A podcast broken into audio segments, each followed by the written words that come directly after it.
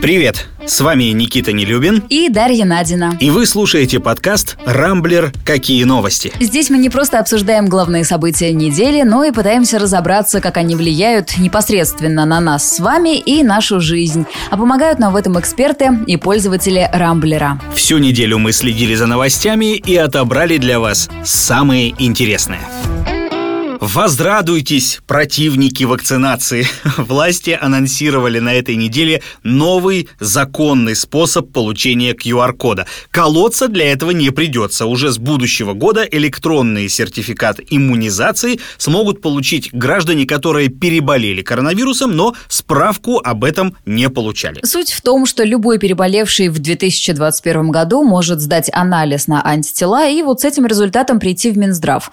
QR-код, а значит и ряд привилегий, доступных вакцинированным, дадут на полгода. Объявила об этом вице-премьер Татьяна Голикова, но подробностей не рассказала. Видимо, в Минздраве и в Минцифры пока не придумали, где, кому и как сдавать этот самый тест на антитела. Известно, что будет он качественный, а не количественный. То есть, э, неважно, сколько там у вас антител, два или две тысячи, самое главное, что есть. Значит, вы болели, вот вам, собственно, и справка. Платно сдавать анализы или за государственный счет тоже пока пока что вопрос открытый, но в частных лабораториях уже э, потирают потные ладошки в расчете на серьезную прибыль.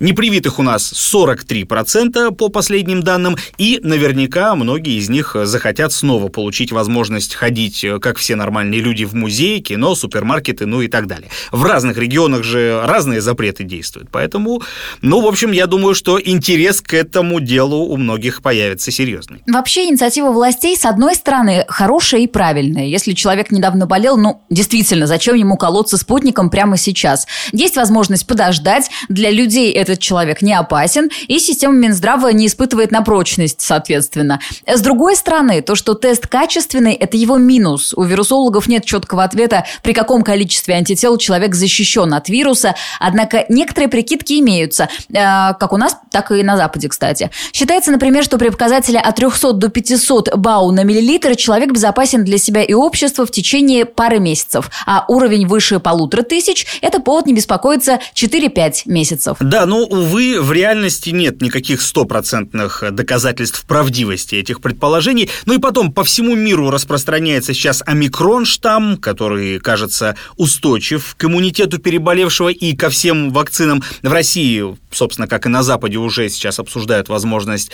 адаптации каких-то уже имеющихся, существующих да, препаратов для омикрона миллиона. Тем более, что э, число инфицированных э, удваивается каждые там 2-3 дня, а в Великобритании омикрон уже и дельту переплюнул. Смертность от него все еще невысокая, но она следует за всплесками заболеваемости, как хвост за кометой, с опозданием там где-то в пару недель, а значит, все еще впереди. Ну и плюс вирусологи не исключают, что дельта и омикрон могут слиться в единый штамм в какой-то момент. А, но, тем не менее, все же от нас эти проблемы пока что далеки, потому что в России сейчас одновременно ковидом болеют порядка порядка 800 тысяч человек. Заболеваемость, фу -фу -фу, слава богу, пока что вроде снижается. Некоторые регионы, Калуга, там, Владимир, они от, вообще начали отодвигать уже обещанные э, строгие ограничения, которые хотели вводить э, до Нового года, но вот теперь вроде как на постновогодний период все это э, откладывается. Другие, например, Хабаровский край, предлагают даже денежные премии, чтобы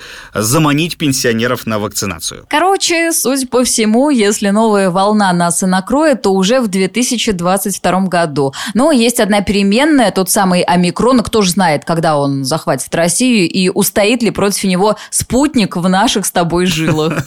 Ты знаешь, мне кажется, если мы и другие сознательные граждане не будем особо никуда разъезжать на ближайшие новогодние праздники, то вполне есть шанс э, уберечься. Ну и плюс э, буквально пару дней назад э, в центре Гамалеи пообещали через неделю предоставить данные по поводу того, может ли нынешняя версия спутника защищать от омикрона или нет. Так что посмотрим. Я вот, например, на прошлой неделе опять кольнулся, причем у меня с момента второй прививки прошло там уже больше полугода, сильно больше. Так что врачи мне сказали, что да, придется делать две прививки. Ну, ок, так оно даже и надежнее будет.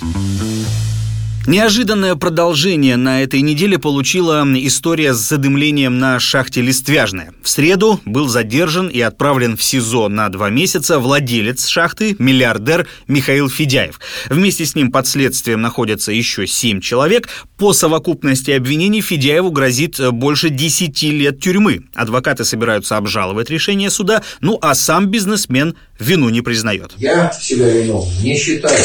А то, что мне сегодня предъявляют, реально, я с этим должен разобраться и понять, что это такое и как я мог повлиять на то, что там произошло. Вот это мне непонятно. Поэтому я не готов ничего комментировать. Произошедшее всех, конечно, впечатлило, ведь 59-летний Федяев – один из богатейших бизнесменов России. В прошлом году Forbes оценил его состояние в 550 миллионов долларов. Федяеву принадлежит половина холдинга СДС, куда входит компания СДС «Уголь», и еще около 100 предприятий, большая часть из которых находится как раз в Кузбассе. Только один СДС, на секундочку, занимает третье место по добыче и экспорту угля в России. А СМИ пишут, что у Федяева в свое время были политические амбиции. В 2017 году его называли среди возможных преемников Амана Тулеева на посту э, губернатора Кузбасса. Но что-то там не сложилось, так что Федяев продолжил вести свой бизнес и богатеть, как и его коллеги по списку Forbes, как и десятки других олигархов, которые сделали себе состояние в лихие 90-е. Многие из них, как показывает история, во главу угла поставили обогащение и о безопасности и благосостоянии своих работников не думали от слова совсем. Оттуда, собственно, и страшные аварии прошлых лет, похожие на то, что и на Листвяжной было. Вспомним Распадскую, вспомним Центральную, вспомним Северную. Но за последние 10 лет ни одна из аварий на шахтах с большими человеческими жертвами не приводила к арестам их конечных владельцев. А вот именно поэтому сдержание Федяева – это очень важный прецедент. Таким же, кстати, важным прецедентом было и недавнее рекордное наказание для Норникеля за разлив дизельного топлива в мае прошлого года. Компанию, напомним, обязали выплатить 146 миллиардов рублей, хотя избежать ЧП, по большому счету, можно было бы всего лишь потратив 40 миллионов на новую цистерну. То, что крупный бизнес больше не отделывается вот этими смешными штрафами, как было раньше, а несет уже полную ответственность за свои действия, в том числе материальную и уголовную, это действительно хороший признак. Очень жаль, что мы к этому пришли так поздно. Кстати, еще две недели назад буквально на совещании у Путина Федяев уверял, что по полной якобы вкладывался в листвяжную, ну а вину за трагедию трагедию по традиции сваливал на своих подчиненных. Все необходимые финансы всегда выделялись, оборудование покупалось самое новое, самое современное. Оказывается, человеческий фактор, он все это перечеркнул. Вы знаешь, о чем думаю? Вину, конечно, доказать преступника этого надо, наказание это хорошо, но ведь даже реальный срок для Федяева не вернет семьям горняков и их кормильцев. Там погиб 51 человек, в том числе, кстати, и спасатели, которые спустились э, под землю за шахтерами. И все это из-за расхлябанности и жадности. Хочется верить, что трагедия на Листвяжной станет сигналом для владельцев других шахт. Самое время взять немного денег уже, наконец, с офшорных счетов и обеспечить безопасность людей, которые которые зарабатывают вам миллионы. Я заметила, что мы с тобой регулярно считаем чужие деньги. Но знаешь, вот должна признаться, я не вижу в этом ничего плохого. И предлагаю снова этим заняться, тем более, что есть отличный повод. Так. Тут агентство «Национальные кредитные рейтинги» составило рейтинг, собственно, средних зарплат в крупнейших российских компаниях реального сектора. Да, там есть и алкогольные, и табачные, и автокомпании, и сырьевые гиганты, всего около сотни фирм. Аутсайдером рейтинга стала Почта России со средней средней зарплатой в 29 тысяч рублей. Ну, а на первом месте Новотек, там почти в 10 раз больше, 261 тысяча. Не тем мы, Дашенька, с тобой занимаемся, мне кажется. Ой, да. Вот. Также в тройке лидеров Совкомфлот и добывающая компания Полюс. Понятное дело, что средняя зарплата определение неточное, мягко говоря. Вот ты ешь мясо, я капусту, а вместе мы с тобой едим голубцы, да, получается? И все же такие рейтинги, они напоминают нам всем, да, да, где надо искать деньги? В добывающих компаниях. Они по-прежнему лучше всех обеспечивают своих сотрудников. Жаль только, что место у трубы достается избранным. Да, а всем остальным остается нужда, потому что на этой неделе россиян снова спрашивали об их сбережениях, и оказалось, что похвастаться, ну, хоть какой-то маломальской финансовой подушкой могут лишь 57% наших сограждан. У 43% нет ни одной отложенной копейки. Но даже те, кто пытается быть такими прижимистыми, все равно прожить на сэкономленное смогут, увы, недолго. 13% в случае потери дохода смогли бы прожить на свои накопления меньше месяца, 18% от 1 до 2 месяцев, 8% до полугода, а 7% больше года. Вот что называется, найдите себя в списке и напишите в комментариях, к какой группе относитесь вы. Кстати, чаще всего об отсутствии сбережений сообщали респонденты с доходом менее 50 тысяч рублей. Это вполне логично. Чем меньше зарплаты, тем тяжелее экономить. Любопытно, кстати, и то, что треть россиян вообще не планирует планирует будущие доходы и траты. А, до пандемии таких вот фаталистов было значительно меньше. Тут надо еще сказать, что пандемия изменила взгляды и привычки не только бедняков, но и богачей, потому что, например, миллиардеры все чаще стали откладывать пенсию на потом. Французские исследователи из компании BNP Paribas выяснили, что более 40% обеспеченных предпринимателей решили подольше остаться в бизнесе, а еще бизнесмены стали гораздо снисходительнее относиться к наследникам и решили усилить финансовую поддержку младших членов семьи. С одной стороны, вот по-человечески понять это, конечно, можно, а с другой, мне больше импонирует позиция Уоррена Баффета и Билла Гейтса. Вот еще 10 лет назад они запустили акцию под названием «Клятва дарения», населения, и за последний год к ней присоединились 10 человек, чье совокупное состояние оценивается в 50 миллиардов долларов. Ну, там суть в том, что все они пообещали пожертвовать большую часть своего состояния, а не оставлять наследникам. Ну, разве не молодцы? Безусловно, молодцы. Жаль только, что наши российские толстосумы никогда с них пример не возьмут, а так и продолжат чахнуть над своими миллиардами, пока не помрут. Что касается статистики по поводу сбережения, о которой вот ты сейчас говорила, мне кажется, на нее все-таки не нужно сильно ориентироваться. Потому что, например, у меня со средней зарплаты по Москве, то есть это, если верить Росстату, там в районе 100 тысяч в месяц, все равно не получается откладывать деньги, потому что жена в декрете, ребенок, ипотека, кредиты, съемная квартира плюс ко всему. И при том, что я вообще особо там в плане шопинга или развлечений, ну, не гусарю, да, но у кого-то ведь ничего этого нет, так что тут, конечно, все относительно. Но откладывать в нынешние времена по возможности все-таки надо, потому что период черных дней в России, похоже, затянется надолго. Это мое новогоднее обещание. Я вот никогда не умела копить, всегда тратила все до последней копейки, но с будущего года решила начать. Очень верю в себя. Осталось дождаться и посмотреть, получится или нет. Thank you.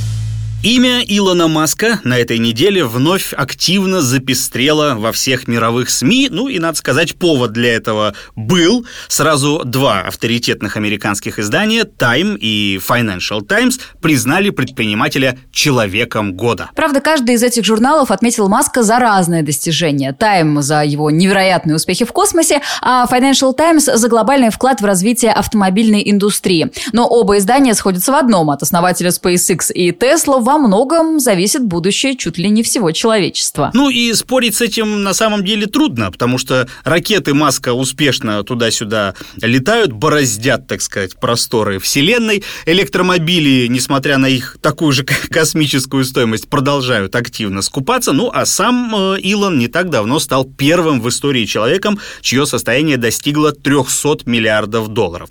Там, правда, и налогов ему в этом году придется заплатить больше, чем э, кому-либо вообще вообще за, за всю историю. Аналитики говорят о сумме минимум в 10 миллиардов долларов, но, знаешь, что-то мне подсказывает, что деньги Маска интересуют далеко не в первую очередь. Здесь, конечно, можно было бы в очередной раз пройтись по твоему любимому Рогозину, да. вспомнить о состоянии российской космической отрасли, о хищениях миллиардных и вообще факапах при запусках, э, которые мы видели много раз. Но давай не будем этого делать.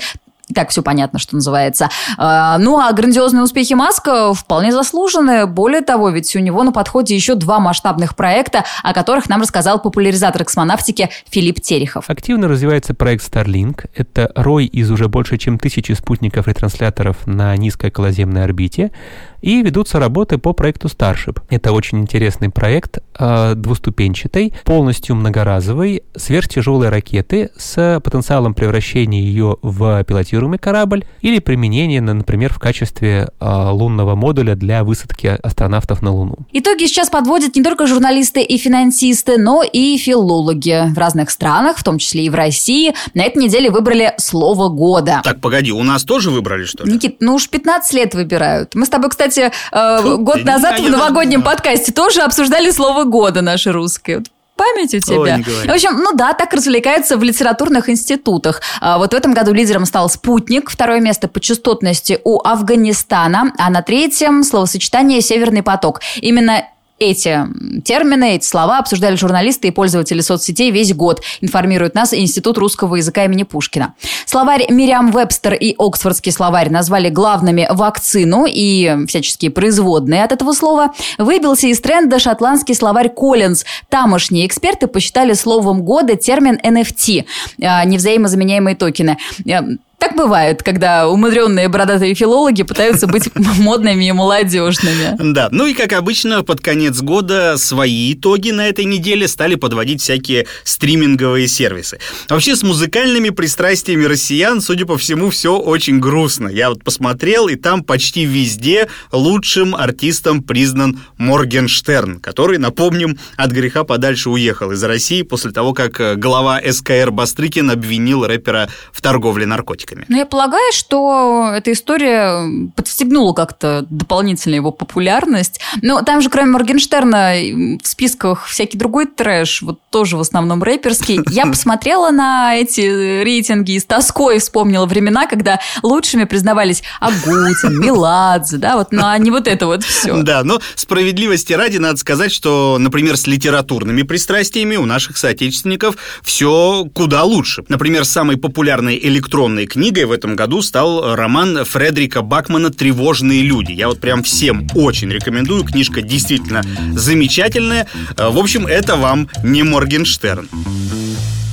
Новогодняя атмосфера захватывает все сильнее. По телевизору вовсю крутят праздничные ролики, в офисах уже началась пора корпоративов, а за окном сугробы, причем по всей России. У нас в Москве снега, конечно, поменьше, чем на Чукотке, например, но все, тем не менее.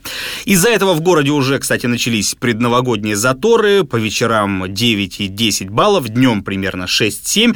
Пик загруженности дорог придется на период с 20 по 29 декабря, так что Москва московских водителей просят пересесть на метро. Ну, аналогичная ситуация и в Петербурге, только там коммунальщики работают немножечко похуже, чем в столице. Горожане жалуются на заваленные тротуары. Проблема, разумеется, дошла до губернатора. На этой неделе Александр Беглов устроил разнос подчиненным. Там, правда, не очень понятно, кому конкретно, потому что видео телефонного разговора Беглова показали в вечернем выпуске на «России-1».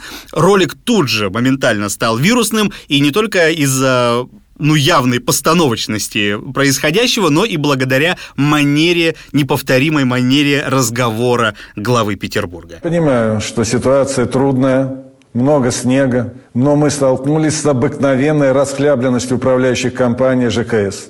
Жду от вас результатов служебного расследования и предложений по принятым мерам. Каждый случай должен быть у вас на личном контроле. Журналисты стали приставать к пресс-секретарю губернатора с вопросом «С кем?» – говорил Беглов. И что значит слово «расхлябленность?»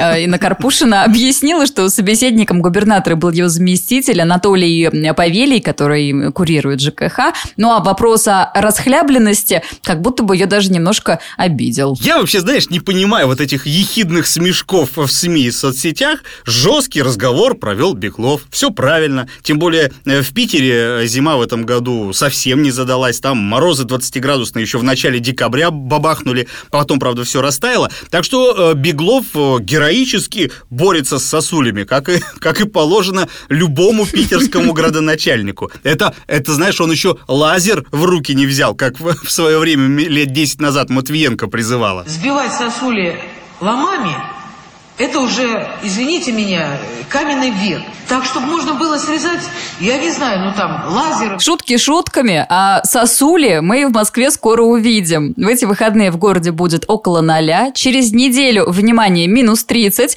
Ну а в Новый год минус 10. Так что будьте внимательнее, дорогие слушатели. Если у вас нет собственного лазера, то ходите по тротуарам осторожнее, с оглядкой, а то, собственно, снег башка попадет. Ну, в общем, вы поняли. Вообще борьба с сосульками и снегом в Петербурге это, конечно, какой-то вечный цирк с конями. Матвиенко топила, как мы сказали уже, за лазеры. Полтавченко, я вспомнил, он же предлагал вообще молиться и свечки ставить, чтобы снега не было. Да, да, да, да, да, точно. Вот. Теперь Беглов со своими именными лопатами. Я вот пытаюсь сейчас вспомнить, в каком еще российском городе борьба со снегом превращалась бы в подобное шапито. Мне кажется, нигде, только в Питере. С другой стороны, это, как мне кажется, характеризует всех местных губернаторов, как, знаешь, таких людей людей творческих, изобретательных. Жаль только, что от их креативности снега в городе меньше не становится. Ну что, на этом пока все. Вы слушали подкаст «Рамблер. Какие новости?». В главных событиях недели разбирались для вас Никита Нелюбин и Дарья Надина. Не пропускайте интересные новости, слушайте и подписывайтесь на нас в Google Подкаст, Apple Подкаст, Яндекс.Музыке, Spotify и CastBox. Увидимся на rambler.ru. Хороших вам выходных!